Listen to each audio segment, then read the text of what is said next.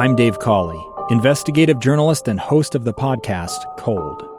In October of nineteen eighty-five, a woman named Cherie Warren left work at a busy Salt Lake City office to meet her estranged husband at a downtown auto dealership. She never made it home.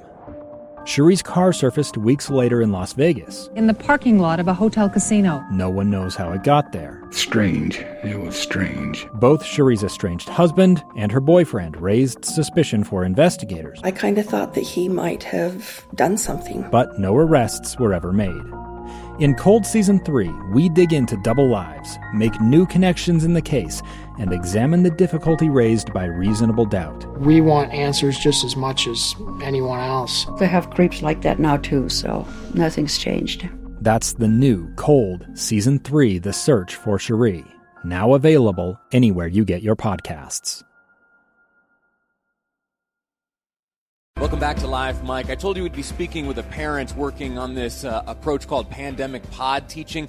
We're going to uh, push that back just a moment because uh, I got a text message just a moment ago from Amy Winder Newton. She uh, is a delegate, and she is in Charlotte, North Carolina right now, yet she is moments away uh, from taking off. I wanted to speak to her, though, before uh, before she left Charlotte, just to get uh, a sense of what has transpired thus far, what has been her impression, and uh, what she's looking forward to uh, this coming week. So, Amy, how are you?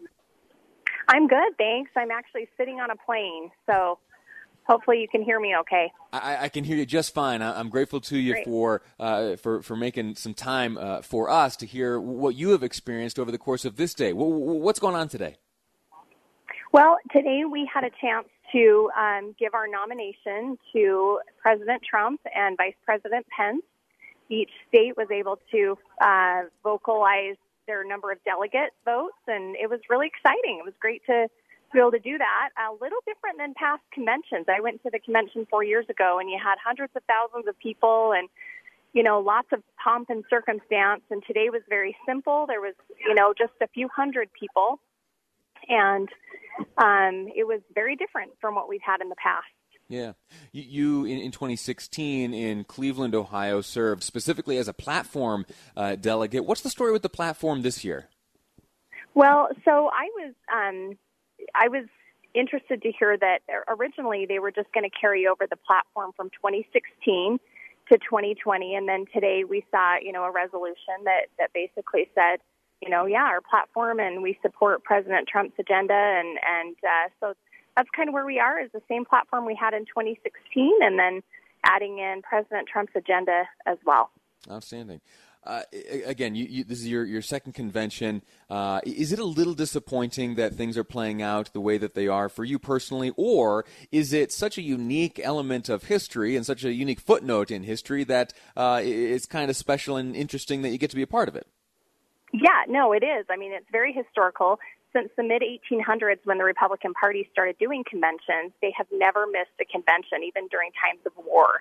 And so, you know, this was no exception, other than this was the first time that they've ever cast votes via proxy. And so the delegates that were, the national delegates that were elected from our state gave their proxy votes to Senator Mike Lee, who's our convention chair, and he cast those votes on their behalf. And so, yeah, very historical, um, very interesting, and Um, it'll be fun to see where we go from here. Speaking of that, at where we go from here, what will you be paying attention to most closely this week as uh, as speeches are delivered? You know, I'm really interested in what we have to look forward to that helps make American lives better. You know, we've had the last four years where we've had great economic su- success, deregulation of businesses, which is part of that. And, you know, I'm looking forward to hearing the vision for the future and what Trump and Pence plan to do to help improve lives throughout all of America and for all Americans. Uh, Republicans have released their list now of all the speakers who will be participating. Anyone in particular you're excited to hear from? You know, I'm excited to hear from Burgess Owens, one of our own, who is hoping to take back C D four. And um, I, I'm a fan of Governor Kristi Noem. I hmm. met her back in February and ran into her today, and anyway, I think she's going to be a great speaker as well, you know, in addition to the Trumps and, and also Vice President Pence. Yeah. Uh, Burgess Owens, as you mentioned, uh, he'll be speaking Wednesday evening. He'll be a guest on this show ahead of uh, that speech about two twenty. We'll speak to him on Wednesday. Looking forward to what he has to say there and then in his speech. Um, I, I know time is very tight. You're probably getting yelled at to, to, to set your phone down. Uh, but uh, did, you, did you have a chance to hear from the president or anyone today? Say that one more time. Sorry, Lee. It, th- there were some speeches delivered to, to your group today. Who, who did you hear from today? Yeah, so today we heard from Vice President Pence and um, also President Trump. It was really exciting when um, he showed up. We weren't sure that he was coming, and so it was kind of a fun surprise and um, very, very interesting to hear his remarks off the cuff. He didn't have a teleprompter or anything, and so he kind of gets talking about all kinds of things, and yeah. um, so it was fun to hear to hear him impromptu like that. Outstanding. All righty. Well, uh, thank you. I, I know they're they're probably closing the doors, telling you to put your phone down, so I'll let you go. I don't want to get you in any trouble. Uh, but as uh, as this week plays out and the speeches are delivered and the conversation develops, maybe you and I will connect again and uh, have a have a, a conversation at some greater length. Travel safely, all right? Okay. Hey, thanks, Lee. Absolutely. Uh, that's Amy Winder Newton. She, a delegate uh, who has traveled to Charlotte, North Carolina on behalf of the Utah delegation, uh, casting ballots for uh, Donald Trump so that he uh, will secure the nomination from the, the Republican Party. I have here, you heard mention uh, by uh, Amy there that there was uh, a proxy vote uh, cast for the first time in Uh, convention history the, that uh, ballots for the the candidate uh, were cast by proxy. Uh, Mike Lee, as uh, chairman of the delegation, he cast those ballots and spoke uh, briefly before he did so. Uh, and I'd like you to hear exactly what he said as he cast those uh, forty proxy ballots uh, for Donald Trump. Here's Mike Lee. Madam Secretary, it's a pleasure to represent the state of Utah in the United States Senate. My name is Mike Lee, and I'm serving this week as the chairman of Utah's delegation to the Republican National Convention. Madam Secretary, Utah is home to the very first woman who ever cast a ballot under equal suffrage laws. Sarah Young did that in eighteen seventy, the first of her kind, first of an entire series, hundreds of millions of votes that will be cast by American women, starting with Utah. In Utah, we, we love a, a lot of things. We love our families, which are very large. In fact, this gathering would be sort of a family dinner party in a family with fertility problems in Utah. We love our five national parks. We love our six national forests. We love the First Step Act, which is perhaps the hallmark legislation passed by the Trump administration, bringing about the biggest series of criminal justice reforms in an entire generation. In the state of Utah, we introduced the world to the frisbee, to fry sauce, and to fake swear words, including fetch, flip, and freak. In Utah, we love our founding fathers, and in Utah, we love the idea of four more years. Madam Secretary, we as a Utah delegation cast all of our state's forty delegate votes to the President of the United States, Donald J. Trump. So there you have it. There, Senator Mike Lee, on behalf of uh, forty delegates here from Utah, has cast them uh, on behalf of Donald Trump, or for Donald Trump, rather. And that, what you just heard, is really the sum and substance of all uh, of the technical requirements of a convention. Uh, you know, it was altered a bit. Uh, you heard uh, Amy Winder Newton explain that for the first time that there are proxy ballots being cast. But the, the casting of those ballots, however it may take place or transpire, uh, is the purpose of the, the convention. Everything else, everything else is pageantry. Everything else uh, is extra. Now, that the, the extra can be very, very valuable. And I'd argue that it is very valuable. Uh, and the words that will be shared by the long, long list of speakers, uh, similar to the long list of speakers uh, who spoke uh, during the Democratic National Convention of last week, uh, gives you an opportunity uh, to hear uh, what Republicans are all about. Essentially, it's a debate. All right. The Democrats had their uh, turn last week to make the case either for themselves or against the other guy, and now uh, the Republicans are up. The list I mentioned the, is is available uh, tonight. Night one of the convention will kick off uh, just after uh, just after eight thirty Eastern. You'll hear from uh, Senator Tim Scott, and then uh, Steve Scalise will speak. And if you remember, uh, Steve Scalise, uh, when I was working in Washington, D C as a, as a congressional aide, uh, you remember the shooting? The, there, there was a shooting at a, a baseball field, and that was uh, where various members of Congress and their staff were together practicing for the congressional baseball game, which happens each year uh, there where the, uh, the Nationals play. And Steve Scalise uh, was struck by a bullet. And he, for a long time, uh, uh, suffered and continues to suffer today. Uh, but it's admirable that he is on his own two feet. Uh, and to watch his recovery has been remarkable. And he will be one of the first speakers uh, this evening, followed by a long list uh, of others, including Donald Trump Junior will have an opportunity to speak uh, this evening. Uh, so uh, we'll be watching that. And tomorrow, you and I will, of course, uh, gather together to, to discuss that. We're going to take a break right now. When we come back, we are going to look at pandemic pod teaching, a parent who's putting one together. Welcome back to Live Mike. I'm Lee Lonsberry. I'm in a, I'm in an okay mood. I'm in an okay mood. Let me explain. I'm coming off a real, a real exciting vacation. Uh, little baby Piper went camping for the first time. I'm riding that wave of excitement still. But, but, but, but. I am a little bummed out because uh, because I'm here in, in Utah today. Now, now nothing wrong. I, I love being here in Utah. Wonderful, wonderful place. Uh, beautiful. Love it. But, but when we were making our plans at the beginning of the year for, for this program, Live Mike, we had, uh, uh, we had a number of big trips planned. We were going to broadcast from all of these exciting locations. One such location was today to be broadcasting the radio program from Charlotte, North Carolina.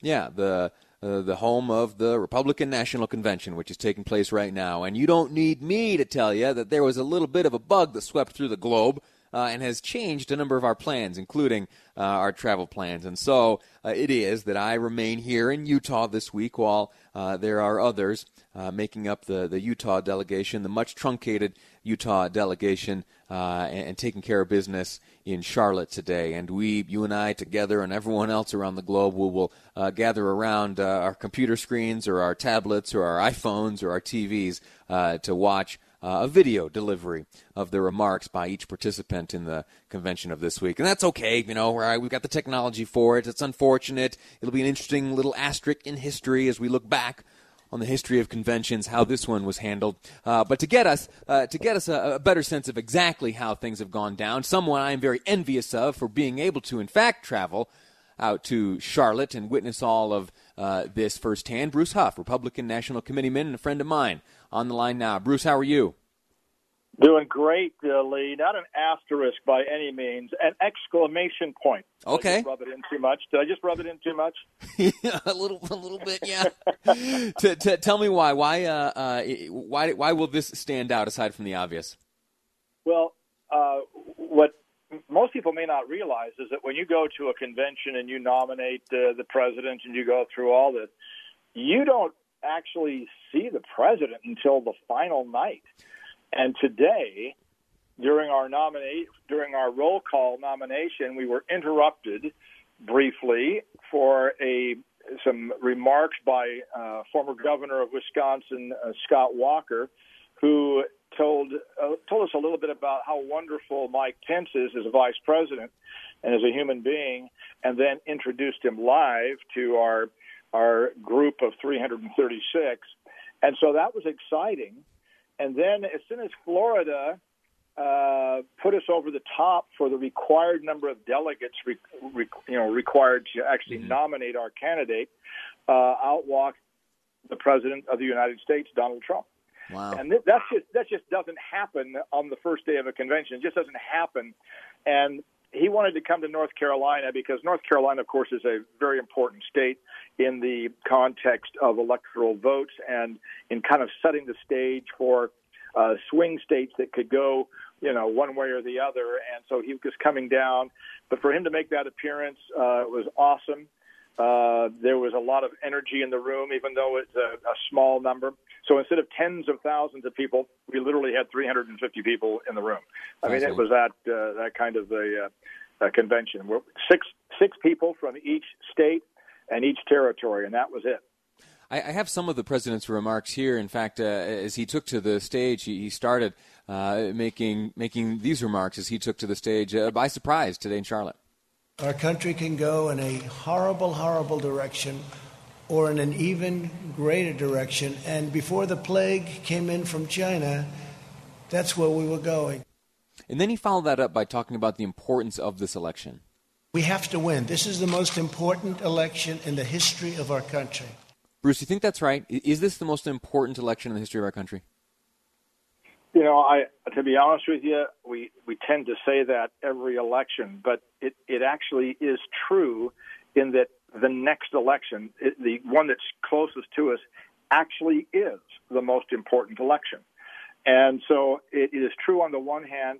Uh, it may sound rhetorical on the other, but when I, I think about what's happening in our country today, especially as I think about the uh, the context of what is happening in many of the major cities in this country, uh, the pandemic, uh, and what uh, all these conditions that have conspired, in a sense, uh, independently to change the way we live uh, and the way we work, uh, it is uh, it is incredibly important that we have someone in the office who knows how to make a decision, who is creative about making those decisions, and has shown a track record of making decisions that have actually uh, benefited this c- country in ways that, that the media, frankly, does not give uh, the president credit for.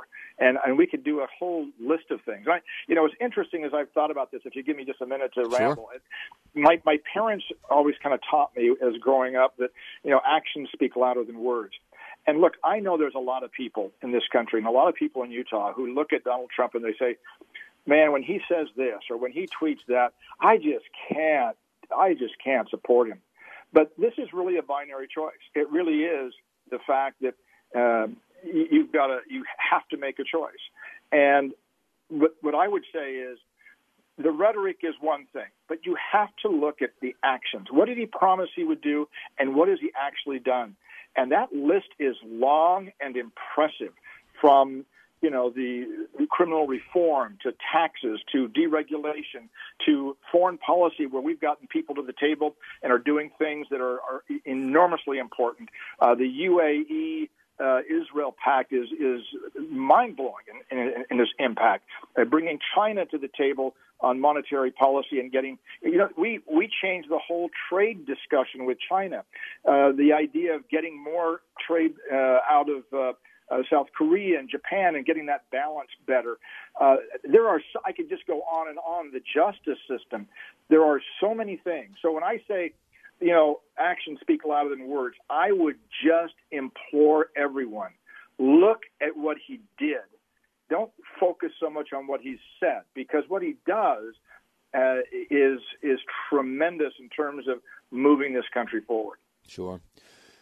There are uh, there are four days to this convention tonight. Uh, after all of the all of the procedural things that you have taken care of, nominating uh, President Trump uh, to to compete in the general election. Uh, now there will be some speeches. We will hear from a long list of those uh, supporting the president and uh, the Republican Party. Uh, what will what will you be most looking forward to this week? Well, I, I'm really looking forward to having uh, a great platform for, for Burgess Owens, the Republican candidate for the fourth Congressional District in Utah. Uh, he's going to be given a national platform to talk. He's been a, a great um, opponent, not only of the president and his policies, uh, but of the things that we value here in Utah. And this is an important election, and it's important because uh, controlling the House is so important to our ability to get good legislation through. And I really would say, you know, tune in Wednesday night for, for Burgess Owens. Uh, he, uh, a great candidate, a great human being. Uh, if you don't know Burgess, look him up. I mean, this is a guy who uh, lived through the rough and tumble life of an African-American youth and uh, in, in an under-resourced, very underprivileged uh, life, became an N F L, you know, superstar. Uh, and, you know, with the Oakland Raiders of all people, holy cow. I mean, this was this was big-time football. And he, uh, you know, Utah's his home. And he yeah. has, uh, uh, you know, his family here, and he's running for that. He has very deep-seated beliefs in what is important to our country and to our state. And I would ask everyone to look at that. Obviously, look, I love Mike Pence. Mike Pence came out and spoke to us. He is just a wonderful human being. He reflects the values of Utah like no other. He's just a wonderful human being. And I, I, I look at him compared to Kamala Harris, and I'm just going, wow. You know, she has the most, now read my lips, the most liberal, uh, uh, you know, record in the uh, in the uh, U S Senate, more than Bernie Sanders, more liberal than Bernie Sanders, a self-proclaimed socialist. Yeah. And then I look at Mike Pence, who was a successful governor of Indiana, who was uh, who was a wonderfully moral man, uh, great family. He has just done everything right. And I, I look at that second in command as being a critical factor as well. Yeah. I love that he's our vice president. Uh, he has influenced this president in ways that are, are subtle but important, uh, that, you know, the idea of, of being pro-life, uh, he has been such a strong proponent of that, and he has helped the president, I think, make that pivotal. Religious freedom, pivotal. If you go back to the Democrat convention, you had two of their caucus meetings that dropped the use of under God as part of their Pledge of Allegiance. Yeah. It, it's like, come on, guys, what what are we thinking here? Yeah. We really got to focus on what's important in this country and in our state. And I think if you can't vote for Trump, for heaven's sakes, don't vote vote for Biden and and for Kamala Harris. If you have a if you just feel like you can't do it, then go find a Green Party candidate or a Libertarian candidate. Go vote for somebody else if you want to vote. Bruce, we've got, to, we, we've got to leave it at that. Our time has expired. Uh, listen, you enjoy yourself this week. Thanks for, for your insight yep. and your perspective on this. Maybe we'll touch base again uh, as you stay out there and uh, attend various events. Looking forward to your, uh, to your perspective and point of view. Thanks again.